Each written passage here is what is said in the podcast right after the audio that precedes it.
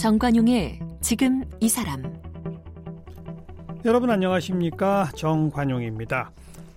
이 전 세계에서 한국인에게만 있는 병 화병 들어보셨죠? 이 화병 뭐 주로 스트레스 등으로 마음의 병이 들어 생기고 그동안 중장년층의 전유물로 여겨져 왔는데 최근에는 10대 학생들에게서도 화병이 급격히 증가하고 있다고 해서 참 걱정입니다. 네, 어제 이어 오늘도 우리 대한민국을 대표하는 정신과 의사이시고요. 이 바로 이 화병을 세계 정신의학의 공식 용어로 등재시키신 분입니다. 이시영 박사님 모시고 이 화병 이야기, 또 한국 사회 정신 건강 이야기, 또 우리 노인분들 걱정 제일 크신 치매에 대한 이야기까지 좀 듣겠습니다.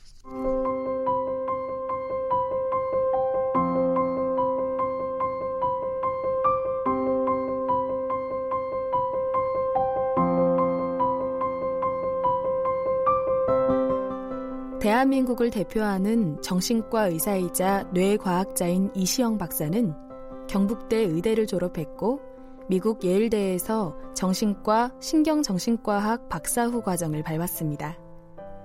미국 이스턴 주립병원 청소년 과장과 경북의대, 서울의대, 성균관의대 교수를 역임했고 강북 삼성병원 원장과 사회정신건강연구소 소장 등을 지냈습니다.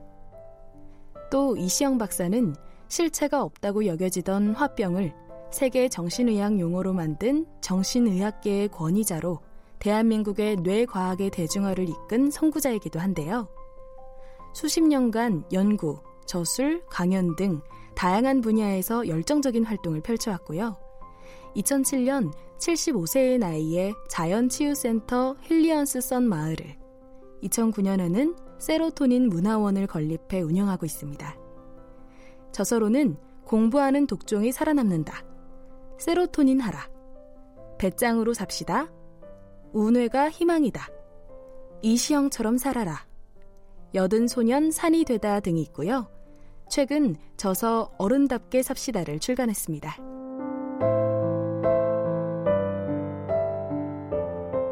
네, 이시영 박사님 만나 뵙고 있는데요. 박사님, 화병 이게 영어로 HWABYUNG 네. 소리 나는 대로 예, 화병 그죠? 예. 그리고 질병 분류 코드 U222번. 아이고 그거 조사하셨네. 네. 이렇게 다 정식 등록을 시키신 게 이 박사님이라 얘기죠. 네. 언제적 얘기입니까 이게? 아 그게 그렇게 한 80년 초반쯤 된 것 같습니다. 제가 어. 확실히 기억은 안 나지만 예. 그때 저는 이제 정신과를 미국에서 공부를 하고 네네. 돌아왔습니다. 예. 돌아와서 보니까 그때만 해도 이 참 젊은 며느리가 시어머님 구박을 못 이겨가지고 예, 예. 말을 못하고 예, 예. 화가 치밀어서도 예. 그렇게 이제 화병이 나는 거죠. 근데 미국은 뭐 표현 문화니까 어. 그렇게 화가 날 정도로 되면 뭐 그냥 안 있거든요. 곧 어. 이야기를 해버리잖아요. 그렇죠, 그렇죠. 우리는 이제 안 하니까 이게 화가 속으로 번져서 어. 화병이 나는 건데 어. 그래서 참 도대체 이게 처음에는 이게 뭔지를 몰랐어요. 그러니까 환자가 환자가 예, 찾아왔는데 찾아왔는데 얘기를 들어보니 예 이게 미국 정신과 진단 기준에 넘는 병이에요 이게. 오. 아니 도대체 이런 병이 어디 있을까? 아 저건 더구나 남자니까 예. 더더구나 그런 세계를 몰랐죠. 예. 그래서 보니까 이제 그게 이제 화병이야. 어. 그래서 이제 그때는 주로 이제 젊은 며느리들이 화병이 걸린데 요즘은 또 거꾸로 돼가지고 아까 청소년 이야기도 하셨지만 10대들한테 요즘은 또 이제, 이제 시어머님이 화병이 걸리는 환자가 아이고, 많다고 그럽니다. 또 시어머니 시대에 따라서 아. 달라지는 거죠. 시어머님이 이제 며느리 구박을 못 예. 이겨가지고 눈치 보더라고 어. 화병이 걸렸다 하는 이야기도 제가 이 후학들한테서 들었는데 예. 그 화병은 참 이게 굉장히 한국적입니다. 어. 우리가 그렇게 말을 이 영어라는 것은 상업 영어입니다. 언어입니다. 이게 예. 예. 장사꾼이니까 상대방에게 기분 나쁘지 않게 잘 표현하는 게 음. 훈련이 잘 되어 있습니다. 그 사람들 취업을 하더라도 거절해도 기분 좋게 거절을 합니다. 음. 예. 이게 우리처럼 막 화가 나게 그렇게 하지는 않죠. 음. 그러니까 그 사람들은 화가 나도 그걸 정말 상대방이 다치지 않게 그 자기 기분을 네. 잘 표현을 하거든요. 네, 네. 근데 우리는 그런 기술이 발달이 안 돼 있습니다. 음. 우리 우리 신체 언어가 발달했죠. 음. 화나면 문을 쾅 닫는다든가 음. 요즘 청소년들 그러잖아요. 화병은 정말 문 닫는 게 부터 시작합니다. 음. 문을 쾅 닫는다든가 이제 그렇기 때문에 우리는 이런 이 소위 화병을 다스릴 줄 아는 표현 문화를 하는 그런 언어가 발달이 안 돼 있습니다. 아. 우리가. 아. 예. 그러다 보니 한국적 특성의 이상한 질병이 하나 생겼더라. 그렇습니다. 그걸 환자들을 보면서 이게 느끼시고. 네. 그리고 이거를 이제 국제 정신의학계에다가 네. 보고를 하신 거네. 그렇죠. 그랬더니 공식 인정이 된 거예요. 네. 오. 어. 그래서 이제 내가 잡지에 발표를 하고 예. 학회에 발표를 하고 예. 또 그러니까 이제 우리 후학들도 같이 이제 발표를 예. 하고 이래서 이제 국제 진단 기준에 올라간 겁니다. 새로운 질병 분류가 생기고 예. 그럼 이 화병의 어떤 식의 치유법도 새로 만드신 거네요. 치유법이라는 게 이제 결국 이제 표현을 그렇게 잘 하도록 털어놔야죠. 그렇게 이제 예. 약물만으로 안 되는 거죠, 이거는. 약물 가지고 안 되죠. 네. 예. 네. 결국은 좀 터트려서 말하도록 하고 표현하도록 하고. 그것도 잘못하면 큰일 나잖아요. 시어머님한테 말 잘못했다 그러면요. 음. 그렇기 때문에 이제 그런 거를 참 기술적으로 음. 잘좀 표현할 수 있도록 네. 그렇게 도와주는 게 굉장히 힘든 과정이었습니다. 예. 화병 환자 치료가 쉽지가 않습니다. 그렇죠. 예. 오랫동안 쌓일수록 증상은 그렇습니다. 심해지니까. 그럽니다. 그럼요. 근데 요즘 10대 학생들한테서도 이 학업 입시 스트레스로 인해서 이른바 화병을 앓는 10대 학생이 최근 5년 사이에 두 배나 늘었답니다. wow. 심각하죠, 이거?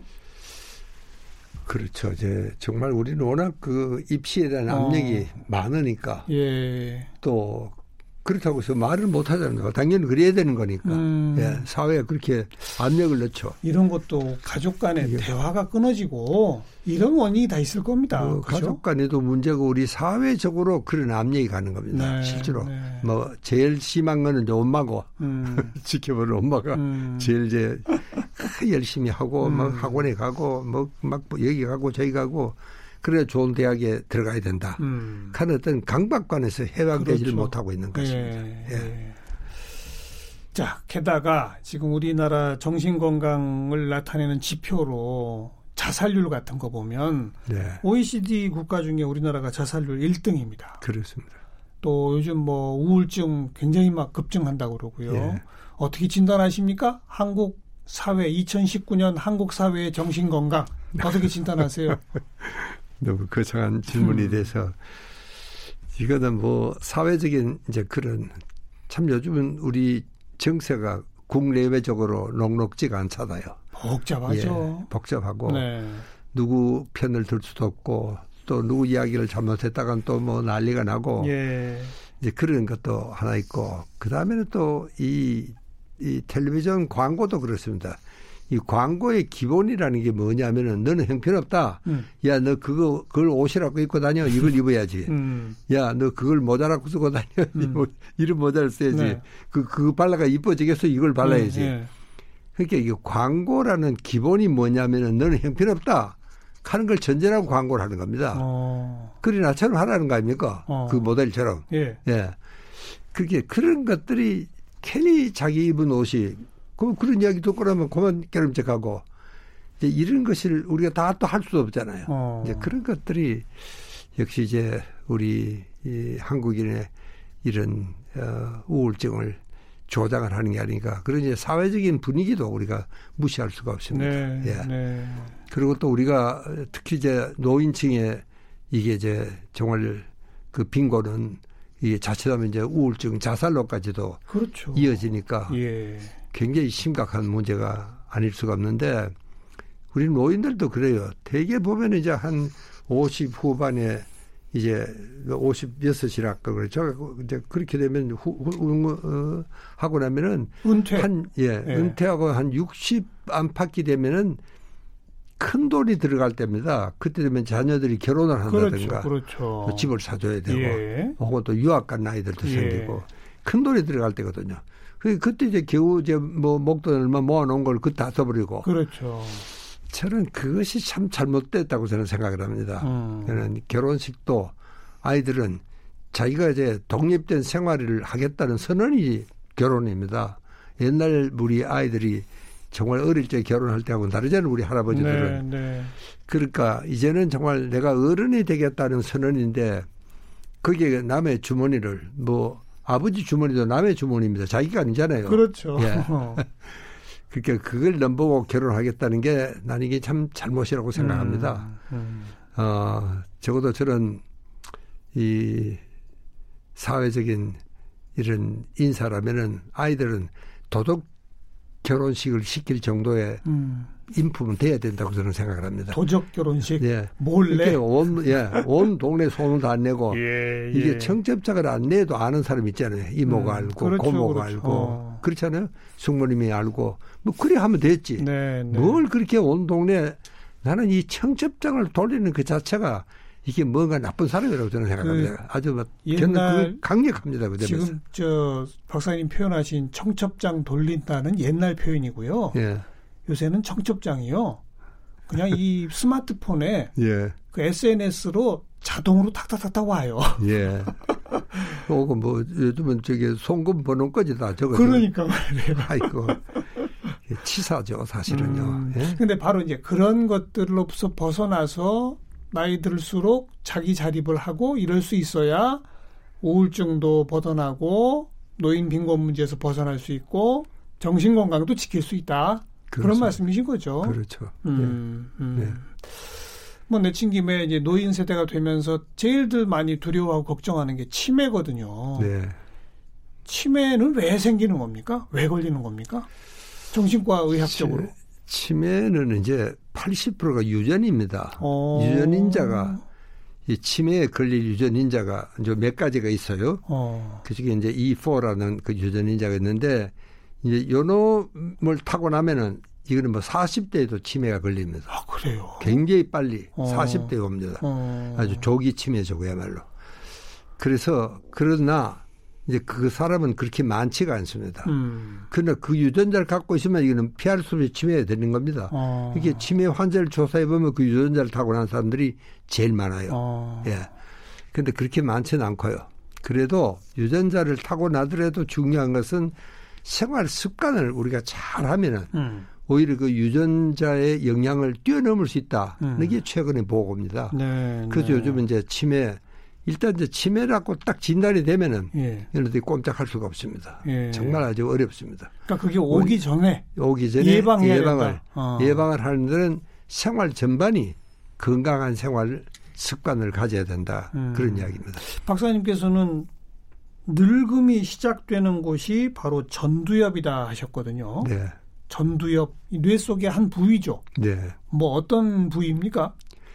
이 바로 우리 이마 뒤에 있는 이게 전두엽인데 여기에 인간 최고의 사령부가 여기 있습니다. 어. 여기서 명예히 내려가야 되는 겁니다. 예, 예. 내가 뭐 밥을 먹으러 가거라 그러고 이제 가야 되는, 가는 거고 어, 때리라 그래야 이제 때리는 거고 예. 그러니까 이 전두엽이 인간 최고의 사령부니까 정말 그 감정적인 문제라든가 이성적인 판단이라든가 지성이라든가 감성이라든가 이런 것들이 전부 전두엽에서 다 결정을 하는데 예. 그렇기 때문에 전두엽은 굉장히 예민한 곳입니다. 어.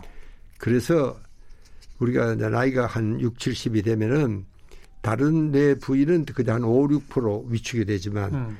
이 전두엽 관리를 잘못하면 거의 30%가 위축이 됩니다. 어. 그러면 이게 진짜 노인이 되는 거예요. 제일 빨리 노화가 시작되는 데가 여기가 전두엽입니다. 어. 그래서 이제 관리를 잘하면은 예. 이거는 이제 평생을 또 갑니다. 예. 괜찮아요. 예. 예. 그렇게 항상 이제 지적인 자극과 지적인 쾌감을 느끼도록 해라. 어, 얼마 전에 제가 행복의 조건이라는 그 하버드 졸업생들을 추적 조사한 책을 제가 감수를 한 적이 있는데 네. 그때 보면은요 하버드 졸업생들의 90%가 음. 80대가 돼도 이 친구들이 학교 다닐 때 재능을 고스란히 지니고 있더라 어. 하는 보고가 있습니다. 어허. 그거든 뭐 하버드 출신들이 그냥 놀질 않잖아요. 뭘 해도 하겠죠 이제. 그러니까 뇌는 쓸수록 좋아진다. 예. 우리가 신경세포를 한번 죽으면 살아나지 않습니다. 이렇게 치매로 인해서 손상받은 뇌세포는 원상복구가 절대로 되지 않습니다. 예. 그러니까 이제 치매 예방이 참 중요하다는 것도 그런 거고요. 예. 그런데 이제 우리가 특히 이제 해마라는 곳이 있습니다. 요놈은 기억을 담당하는 신경세포예요. 어. 근데 이 해마의 신경세포는 증식한다. 이게 새로 살아나는 거예요. 그래요? 예, 그게 이제 보호가 됐습니다. 어. 그 말은 이제 머리는 쓸수록 좋아진다. 네, 제가 아까 네. 평생 현역으로 뛰어라. 그런 예, 말은 예. 치매에 걸리지 않으려 그러면 평생 현역으로 뛰어야 됩니다. 음. 예. 그래야지 이제 이 해마의 신경세포가 죽지 않고 계속 살아나는 겁니다. 증식을 어. 하는 겁니다. 어. 이게 지난 이제 2000년도 소크의학연구소에 아주 에릭슨을 젊은 뇌과학자 스위스 분이신데 이 양반이 이제 그거를 발표를 했습니다. 네, 아주 그 뇌과학계는 충격적인 사건이었습니다. 그러니까 다른 신경세포는 원상복구가 안, 안 되는데 해마는 해마만 되더라. 예, 이게 기억을 담당하는 신경세포거든요. 어. 그러니까 우리가 머리를 많이 쓰면은 여러 가지 기억을 많이 해야 되잖아요. 어허. 예. 그러니까 이제 해마의 신경세포 증식을 한다. 이게 평생 현역으로 뛰면 치매에 걸리지 않는다. 그런 네, 네. 예. 그게 가장 올바른 전두엽 관리법이고. 그렇습니다. 어. 근데 뭐 그렇게 평생 현역으로 뛰고 싶은데 이제 안 되시는 분들도 많잖아요. 예. 불가피하게. 예. 그런 경우에 그럼 어떻게 해야 됩니까? 결국은 머리를 그래도 자꾸 쓰는 행동을 해라. 네, 머리를 쓰고 요즘은 이제 뭐 정말 이, 이 가령 지자체 가면은 문화 교실이라고 막 화려한 프로그램이 다 있습니다. 교양 강좌들 전문가들이 와서 그럼요. 네. 그런데도 열심히 나가면은 어. 충분히 이게 이제 커버가 되는데 문제는 자기가 너무 게을러서 그렇습니다. 어. 예. 근데 가고 싶지가 않은 겁니다. 네. 이게 이제 문제죠. 네. 예. 이제 우울증 걸리고 음. 안 나가고 음. 이 뒷방 노인이 되면은요. 우리가 통괄성 지능이라는 것이 있습니다. 무슨 지능이요? 통괄성 지능. 통괄. 예. 네. 그렇게 이제 이거는 이제 종합적으로 세상을 넓게 보고 예. 어 그리고 이제 정말 우리가 판단하는 이런 지능이죠. 그렇게 현역으로 뛰면은 우리가 사회 뭐 싫어도 음. TV 신문은 봐야 되고 이제 그렇게 되면 괜찮은데 이제 뒷방 노인이 되고 그때 기침이라고 앉아 있으면은 네. 통괄성 지능이 급격히 줄어듭니다. 그 종합적 어떤 지능을 종합적인 지능입니다. 아. 그렇습니다. 예. 그냥 단순한 지능 말고 아니고 네. 사회 전체를 보고 네. 그리고 관조하는 능력 음. 이런 것들이 합쳐져서 통괄성 지능이 현역으로 뛰면 계속 통괄성 지능이 발달합니다. 예, 예. 그러나 이제 뒷방 노인이 되면 이제 끝나는 거예요. 음. 이게 통괄성 지능이 급격히 떨어지기 시작합니다. 네, 네. 예. 즉 현역으로 뛰든지 예. 그게 좀 안 되면 교양 강좌라도 열심히 들으러 다니고 그렇습니다. 예. 또 뭐니 뭐니 해도 책 읽기 지속하는 게 중요하겠죠? 책이 참 중요합니다. 제일 어. 중요한 것은 책입니다. 음. 예. 책도 이제 저는 뭐 도서관 책이나 요즘 전자책도 있지만 저는 종이책을 합니다. 책만큼 짠게 없습니다, 네. 사실은요. 네, 네, 예. 네. 그래 이제 자기가 낙서도 해가면서 예. 줄도 꺼가면서 예. 이러고 저자한테 욕도 하고 근데 칭찬도 하고 예. 야 이것도 글이라고 썼나 뭐 이런 말도 해가면서 적어야지 음. 이게 자기 것이 됩니다. 네. 요즘 우리는요 정보와 지식을 혼돈하는 사람이 참 많습니다. 정보와 지식. 예. 음. 정보라는 것은 이 핸드폰에 다 들어있잖아요. 그렇죠. 여기 무슨 정보가 없어요. 손에 다 있어요. 음. 그러나 지식이라는 것은 이 정보가 내 머릿속에 들어와서 내 것이 기억 창고에 저장이 돼야지 지식이 되는 겁니다. 음. 내 것이 되는 거죠. 네, 예. 네. 그런데 또 나이가 들수록 집중력이 떨어지고 눈도 침침해져서 책 뭐 한 30분만 보면 힘들어서 못 보겠다. 이런 분들도 많지 않습니까? 아유, 쉬어가면서 해야죠. 그럴 때는. 이 박사님. 다 변명입니다. 다. 아. 사실은요. 예. 뭐 저도 막 책을 오래 보면 눈이 침침해서 음. 잘안 되거든요. 음. 그때 쉬어가면서 세수도 해가면서 음. 어 그렇게 이제 살을 수밖에 없습니다. 이게 나이가 들면은 어차피 그런 신체적인 제한은 있게 됩니다. 네, 네, 저도 이게 나이가 들면 보청기도 껴야 되고 안경도 음. 껴야 되고 음. 이빨도 시원찮고 이게 그렇게 썼으니까 80년 넘게 썼으니까 예. 이 생활리가 없죠. 예. 달아서 없어지는 거예요. 예. 달아서 못 쓰게 되는 것. 이건 이제 보충해 가면서 써야 되는 겁니다. 그걸 내가 뭐 자꾸 어떻게 자꾸 시비를 걸면 안 되고 음. 자기 컨디션에 맞게 적응을 해가면서 음. 그게 이제 순기능이라는 겁니다. 음. 예, 그렇게 순노화라고 저는 그런 표현을 쓰는데 네. 이게 뭐, 노, 뭐 그냥 늙은 데 대한, 대항을 하는 게 아니고 저는 그래서 항노화라는 말을 아주 싫어합니다. 항노화. 예. 노화를 대항을 한다는 뜻 아닙니까? 예, 예, 예. anti-aging이니까. anti-aging. 이건, 예, 이거는 음. 말도 안 되는 소리입니다. 이게, 그럼요, 이게 항노화라는 전문가들이 나는 쓰는 말은 난 절대 못 쓰게 합니다. 그럼요. 순노화에 노화에 따라가면서 순노화, 순응을 해야죠. 순노화. 순노화. 아. 늙어가는데 내가 순응을 해야 되는 겁니다. 예, 예. 그러니까 지팡이를 짚어야 될 일은 지팡이를 짚는 거고 어. 또 때로는 길을 건널 때는 젊은 사람한테 좀 이렇게 에스코트를 해달라고 부탁을 하고 음. 그렇게 해야 되는 것이죠. 그게 순노화입니다. 네. 그걸 내가 억지로 뭐 아닌 척하고 아하. 억지로 걸어다니다가 정말 무리하다가 넘어지기도 하고 큰 사고 나죠. 오히려. 큰 사고 나죠. 예. 어. 그러니까 이제 항노화가 아니고 순노화, 노화를 예. 순응해서 예. 그게 자연의 이치입니다. 우리 사람 늙으면 그렇게 되잖아요. 제 기억에 안티에이징 항노화는 이 화장품이나 뭐 피부 뭐 이런 데 제일 많이 쓰는 것 같은데. 그렇습니다. 예. 쓰더라도 용, 그 용어 쓰려면 거기만 써라. 그래야 되겠네요. 거기도 사실은 쓰면 안 되고. 예. 이게 나이가 들면은 머리도 세고. 음. 이 머리 검게 염색하는 건 우리밖에 없는 것 같습니다. 서양 사람들 보십시오. 다 그냥 뭐 힘면 힘대로 예, 좀, 그냥 그렇게 다니잖아요. 좀, 좀 특별히 한국 분들이 염색을 많이 하죠. 많이 하는 것 같아요, 저는. 예. 예. 일본만 해도 염색 별로 안 하는데. 별로 안 하죠. 그죠. 예. 그렇게 이제 그게 이제 항노화입니다. 그렇죠. 노, 화에 대해서 어. 대항을 하는 거거든요. 예, 예. 이, 흰 채로 있으라는데 어. 이 검은 채로 있으면 안 되죠. 그거는 그 우리 정신과 이 전문의로서 왜 대한민국 사람들은 특히 남성들은 그렇게 염색을 많이 한다고 생각하세요? 그게 아마 이 늙음에 대한 이런 자신이 없기 때문에 그런 게 아닌가 저는 그런 생각을 했습니다. 어. 늙음에 대한 자신이 없기 음. 때문에 그렇게 자꾸 젊어 보이려고 노력을 하는 겁니다. 음. 사실은 그런 노력이 아니고 젊어 보인다는 것은 내적인 성숙이 젊어 보이는 거거든요. 네, 이렇게 네. 외적인 게 아니 중요한 게 아니고 내적인 성숙입니다. 이제는 음. 우리나라도 외적인 성장이 아니고 내적인 성숙을 해야 된다. 그래서 요즘 저는 inner beauty, 내적인 미라는 말이 있습니다. 예, 예. 네가 정말 아름다운 모습을 또 아름다운 말을 쓰고 또 아름다운 행동을 하고 음. 그렇게 되면 이제 그게 정말 참 성숙한 미죠. 네, 네. 저는 그래서 이 mature beauty, inner beauty라는 말을 저는 음. 참 좋아합니다. 성숙된 아름다움, 예, 예. 내적인 그런, 아름다움. 예. 음. 그런 걸 보여줘야지. 뭐 괜히 뭐 이렇게 검은 거를 그 억지로 칠해가지고는 알레르기가 있고 뭐 아주 고생한 사람들이 들어있더라고요. 그렇죠. 예. 네.